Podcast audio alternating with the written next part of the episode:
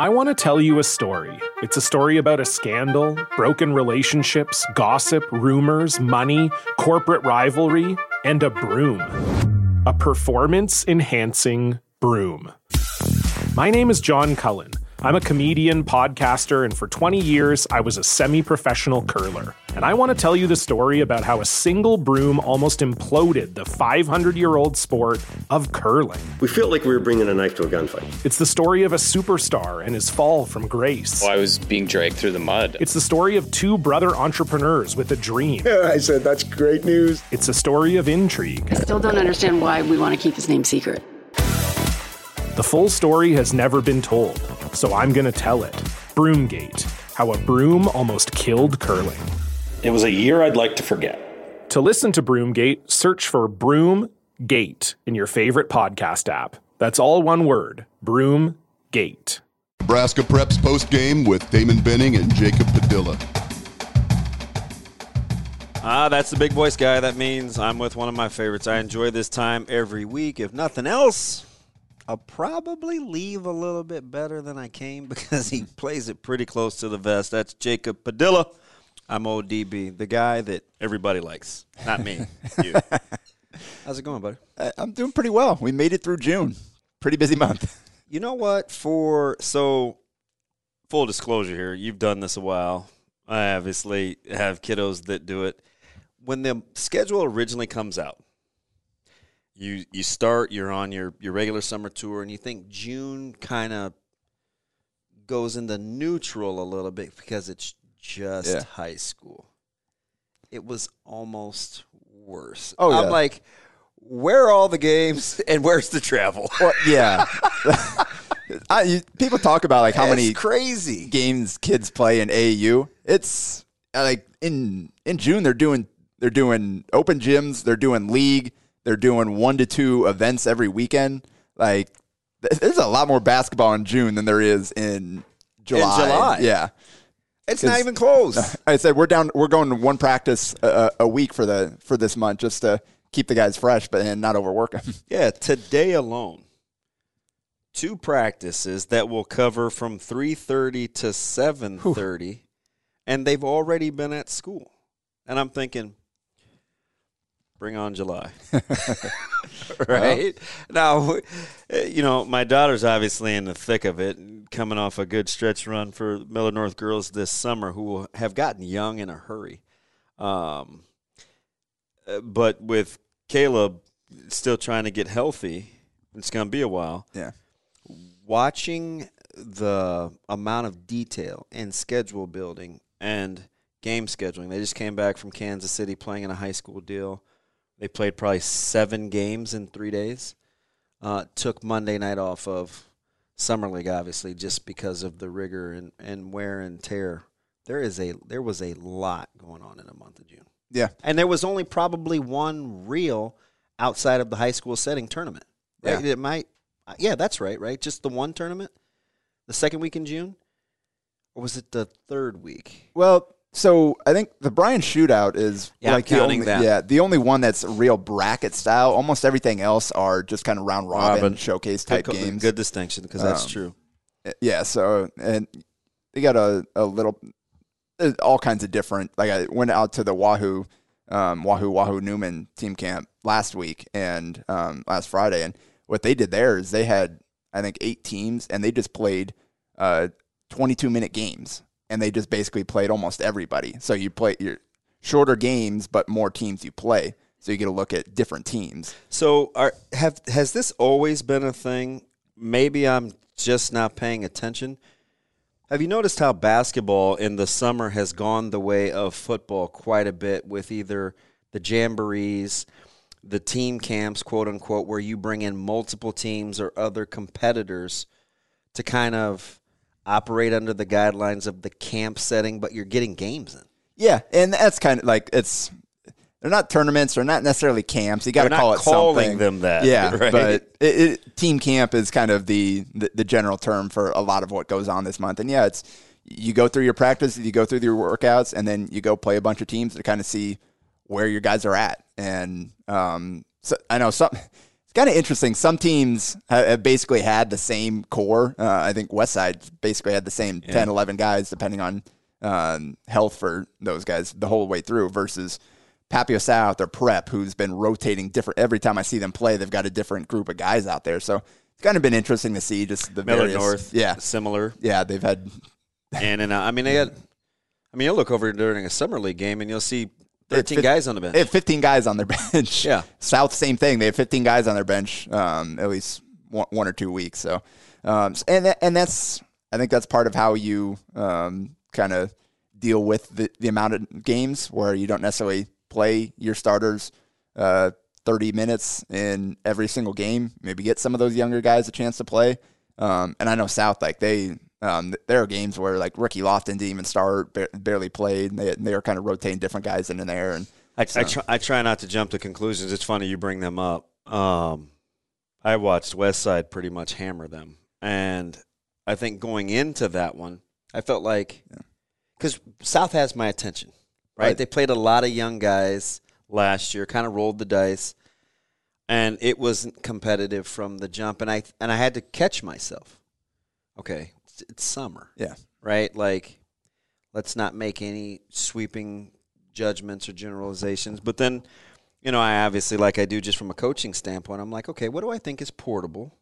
What do I think was just limited to being here in summer ball? And I've changed my mind a couple of times on a couple of teams trying to. For, I'm. I don't know if you did this. That- I did. I changed my mind a couple of times on a couple of teams forecasting Yeah. the upcoming season. Yeah, and I got like 21 teams here that I'm trying to sort through. Um, I think you f- feel kind of good about the top top group of teams. Um, the order within that top group is another story, but then you got a big group. I think that all right, these guys could jump up, or these guys could kind of hold on with different guys. Like it's there's a lot to sort through. Let me, let me I'm checking real quick. How okay. Let me go to my notes. How many teams do you have in like what you would call your feel good your feel good like okay, I think they're going to be pretty good. Uh, I I think we probably see. hmm, I could go down. Don't to- look, but I have this many. not not See, to yeah. not to influence you because I wanted to know what your number was. I'm, I'm trying to figure out where the, the, the feel good versus the have a chance, kind of where the break point is. I was pretty clear. There are about 15 teams, I think, that I kind of li- I liked what I saw from this year and have a chance to be above 500 and kind of be in the mix. Um, I think about I, I like the I think I feel good about the top four, five, six, um, and then after that is when you start seeing teams that can jump up. Did you feel like you were compromising at five and six, or do you feel good at six? Because you first said four. Yeah, And you said I feel good about four, five, six, and maybe you're just going back through your notes, Yeah. but because I don't want to talk you into it, because it's going to be a discussion here in a second. Well, and so getting down here like, like six, six. The first team I wrote down for six is Lincoln Southwest, and that's a team that we didn't get to see at full strength. We still have not seen Ryland Smith yet, and Ben Hunziker only played for a couple weeks. So I like what they have, but I don't know exactly what they are. So they them six there. It could be Full disclosure: Lincoln Southwest is in my six. yeah. So, and I just watched them play against Pius down to the wire.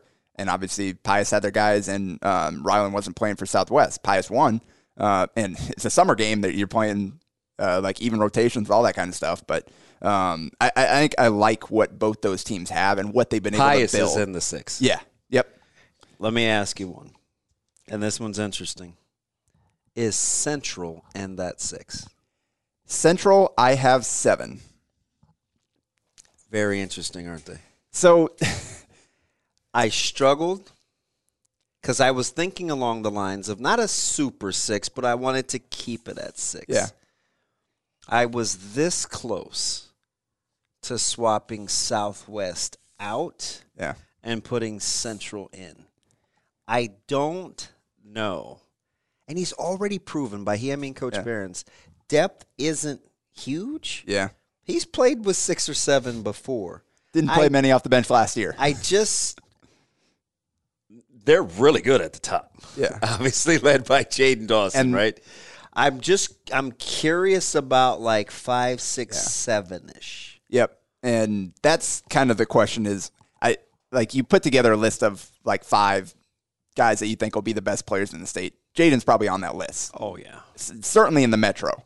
Um, so good good distinction. because I, was I was very very candid in saying slam dunk top five, but you get outside the metro. you got I, the Isaac Traudt is right up there, Right. but um, you're looking at guys like I think Jasen Green, um, probably the best player in the Metro, um, just based on who he Ja- is, what I he's think, done. I think Dawson's in that discussion. That- exactly. I think Daniel Brocale, numbers wise, is going to have a huge you- year. you- and you know what? I don't know how Coach Heesier will let him play. He's a volume. He can be a volume guy.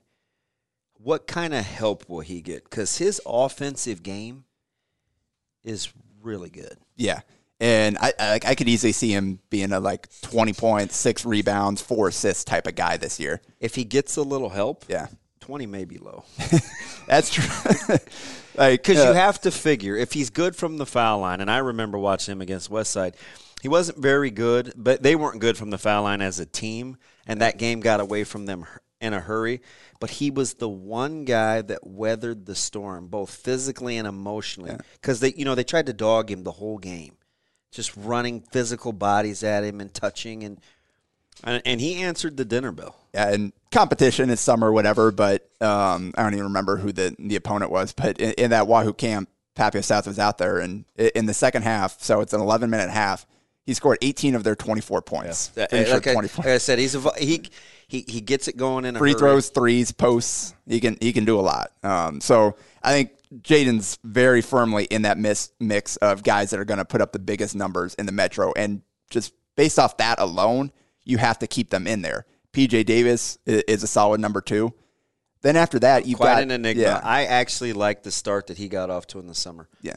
In May, I, I thought he shot it well. Um, I thought he did a better job of getting downhill. He didn't just stand in the corner and shoot because he's he's. I think He's he's, been- better yeah. than he gives himself credit. He's for. been more well rounded, I think. And that was kind of the knock on PJ is yeah, you got the big frame here, you got the long arms, the ability to to knock down shots, but wasn't a whole lot of wiggle off the bounce, wasn't really creating a lot himself. And like you said, he could get downhill, but it, it wasn't necessarily something that's consistent. I think he's handling it more, he's getting downhill more, He- he's he- trying he to carved, do more. He carved West Side up. Yeah. Uh, he uh, he really carved West Side up, and he did it by getting to the ten. Yeah. he was good on the glass. I mean, he's a handful. He's got the long arms, tremendous length. Yeah. Um, not always real bouncy, but he's got good body control, so he understands angles around the rim, and you know he can shoot it. Yeah, and this is probably a guy that um, I'll, I'll touch on later. Uh, but I think DeAndre Brody is a guy that'll be big for them. He's going to be interesting now Probably he gonna- assumes yeah. the role. He's a little smaller guard. He's slight. Played with and against him throughout his whole youth career. He's going to be interesting to watch. So he'll he'll probably be starting that backcourt next to Dawson, and then you've got Raheem Briggs who moved away and then came back. Um, bigger guy, kind of a four or five there. Uh, you've got Zion Bang Hendon who transferred over from Omaha South. Um, Well, South South lost one, got one yeah, um, with DeAndre Perkins. yeah, uh, and um, they got one from Westside too that's been playing with them. Um, but um, and then uh, Kia Palger, I think is his name. Um, so they've they've got some bodies in there to have a little bit more size than they did last year. Um, Quentin Butts was their backup big last year, and he's still there. So they've got they've, they've got a bigger front court. Obviously, they've got those two studs on the wing. It- It'll come down to how consistent can those other guys be, and that's the question we don't know yet. But um, they've got the, they've got the uh, the top end talent to, to still firmly be in the mix for this top ten. L- let me ask you something while I've uh, while we're staying there with uh, Broke Hill before we get too far removed at the Wahoo camp. And you had seen Glock before with the 15s. When you look at his body type, and then you look at a guy like Broke Hill, is that what allows you to be patient, waiting on younger guys, knowing at some point physics kicks in, right? Like you look at Broke Hill's frame as a as a senior, and you look at a guy like Marcus Glock, who is highly skilled, still just going to be a sophomore. There's there's a distinct difference in body type. Oh yeah, and even when uh, I was watching Daniel when he was 15, he was uh, back then he was playing like the four or five for like that that factory team. Like he had a bigger frame even then. So Marcus Marcus has a, a long way to go physically, but skill set wise, and I think that that year of playing varsity ball kind of help will help him understand that, and I think this will be a big year. Hopefully, he can put some weight on. It's it's tough, I think, for him, um, just based on his body type and kind of what's going on there. But um, that that is going to be a key for him as he goes throughout his high school career because he's got the skills for sure. He's got the length. Just got to add a little bit of strength to that. So we so we we're we're juggling, but Yeah. we're pretty much in agreement with the those back three: Central, Southwest, and Pius. Yep. Next in that discussion would probably be Prep or Millard North. I, I've got prep at four. Okay. and uh, just watch these guys play actually um, at the Which Grand lineup? camp. That's that's the thing. Uh, uh, Luke Junkers was there. Martell Evans was there. That's a Um, different team. Casey O'Malley didn't play in that game really for um, some reason, but um, so wasn't full strength. But um, I think Millard North. I they've been one of the teams that you coming in. Yeah, they've got some talent. How, how good will they be? I've been really impressed with what I've seen from them all month, and um, I think heck, they're one of the few teams that actually beat West Side way back at the start of the summer. Yeah, it was. Um, I remember walking into that game. They lo- they won at the buzzer. Yep. Um, when we walked in, because we were coming from locker room camp, and Caleb was changing in the locker room. That was back when he was playing. Yeah. And uh, that was. You know what I liked about them? I don't know how their backcourt's going to hold up. Right. That's that's obviously going to be the key. You you lost two of your primary ball handlers. Will Jasen Green play the point forward type? Will you get good contributions from like Isaiah McMorris and some of the younger guards as ball handlers this year with their first indoctrination into the Metro? It could be slow going at first, but if the backcourt catches up with the front court over time, they could be one of the teams that has more depth, significantly more depth than I think the casual observer would probably guess. Yeah, and I think that's part of You why agree- they're, you- you part agree? of why they're playing 15 is they're giving some of those guys a chance to, to play some minutes with different uh, guys that are going to be locked into the top eight or so. You're trying to figure out 9, 10, 11, who, who's who's going to be able to help us outside of that main group. A lot different problem than a year ago, right? Where they Yeah. were playing six and a half, and Yeah. you're like, "Ooh, is this going to last?"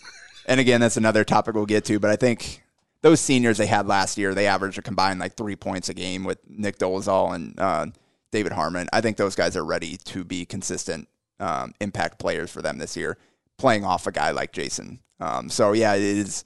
th- th- They're, I think the the kind of ceiling is going to depend on how quickly those sophomores are ready to play and kind of what they can get out of Jackson Page in the mix as well. But I like what I've seen about from those guys, and um, it's they're not going to be the best players on that team, but I think all three. Uh, Neil Monster, especially, I've been really impressed with him. Um, obviously, shooting the ball, moving the ball. Um, he's looking to put the ball on the deck a little bit more than he has previously. Um, I think he had a really good month. And then uh, Eli Gate, when he got healthy, he was able to, to play a little bit. Um, Isaiah McMorris. I think between the two of them, you're going to get enough there. Um, Yeah, I, I, I want. Yeah, ball handling is going to be. Yeah. You know, if a team's played them 94 feet, um, and I don't know how much you'll want to speed them up. You don't want any leaky runouts, and you certainly don't want to lose a guy like Moss or shooting the ball. But I think ball handling and decision making will be their key. and, and that's going to be. T- I think they're going to look to push every chance they get, particularly when Jasen Rebound clears the board. He's going to put that thing on the deck and go. So um, limit some of that. The young guys having to handle the ball in transition, um, And he automatically gives you numbers. Yeah, exactly. That Right? that gra- that grab and go element is so difficult for um, teams to deal with.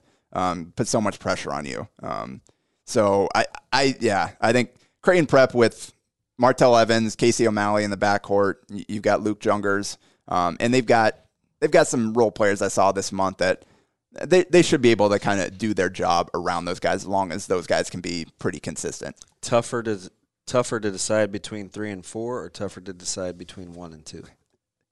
Uh, probably probably one and two. Um, Really?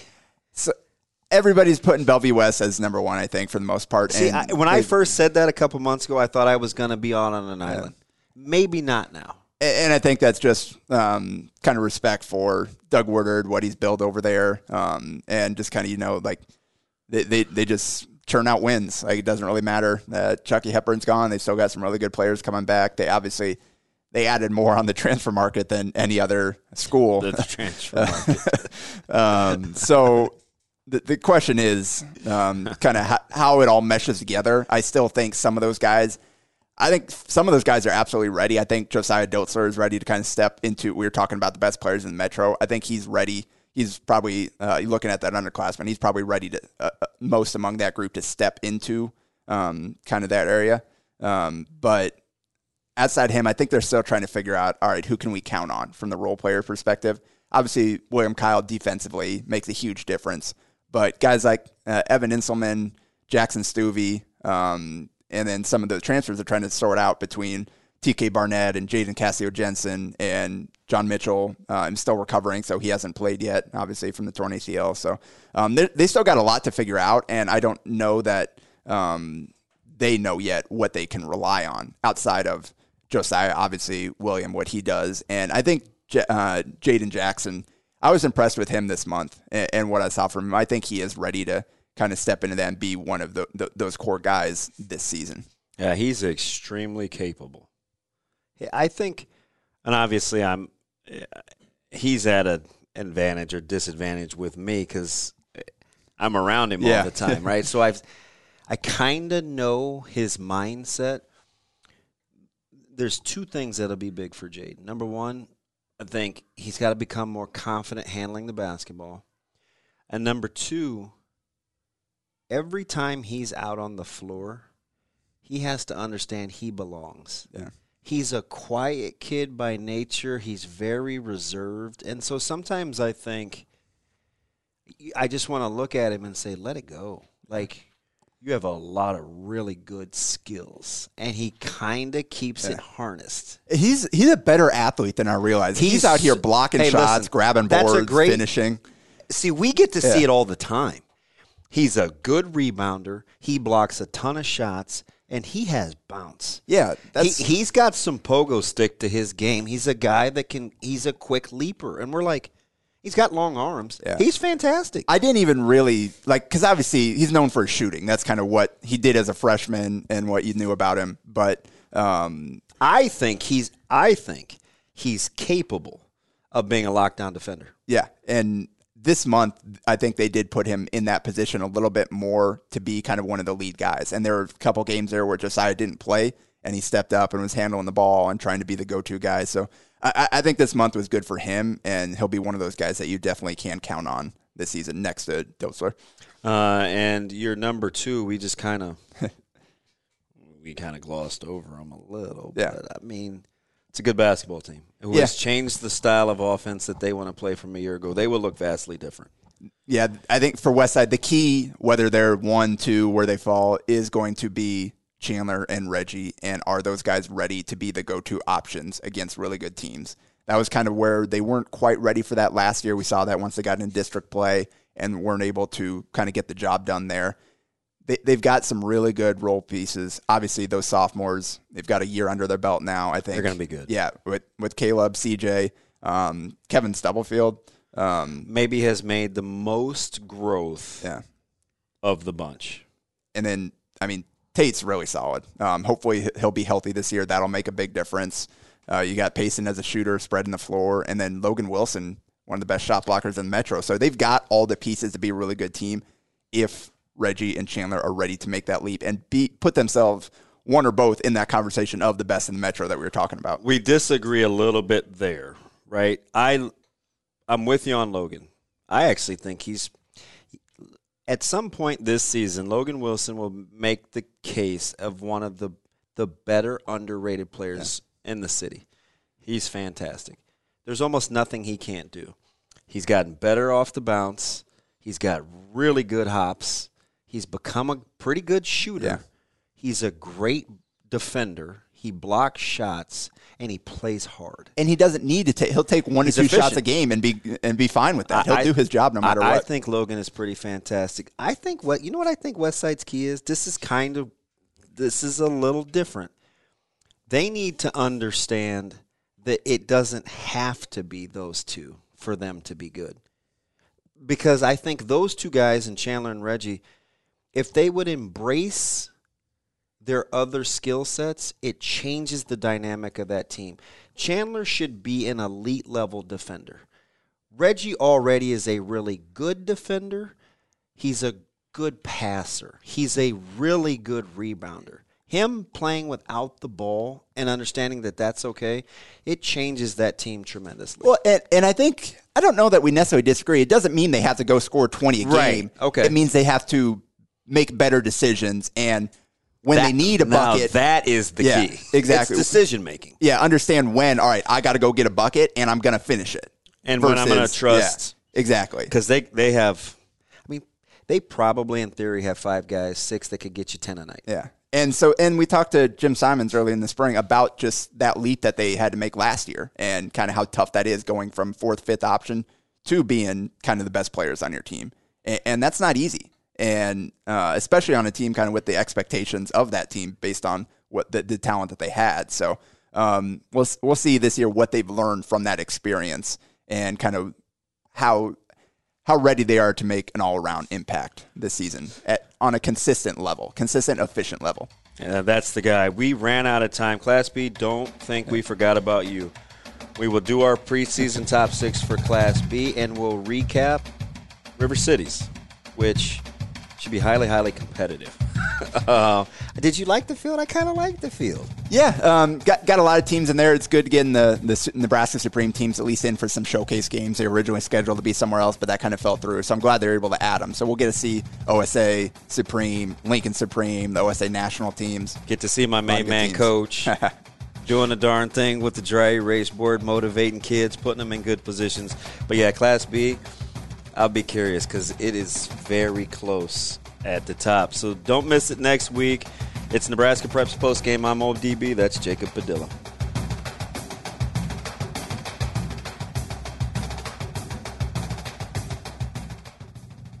A Hurrdat Media Production.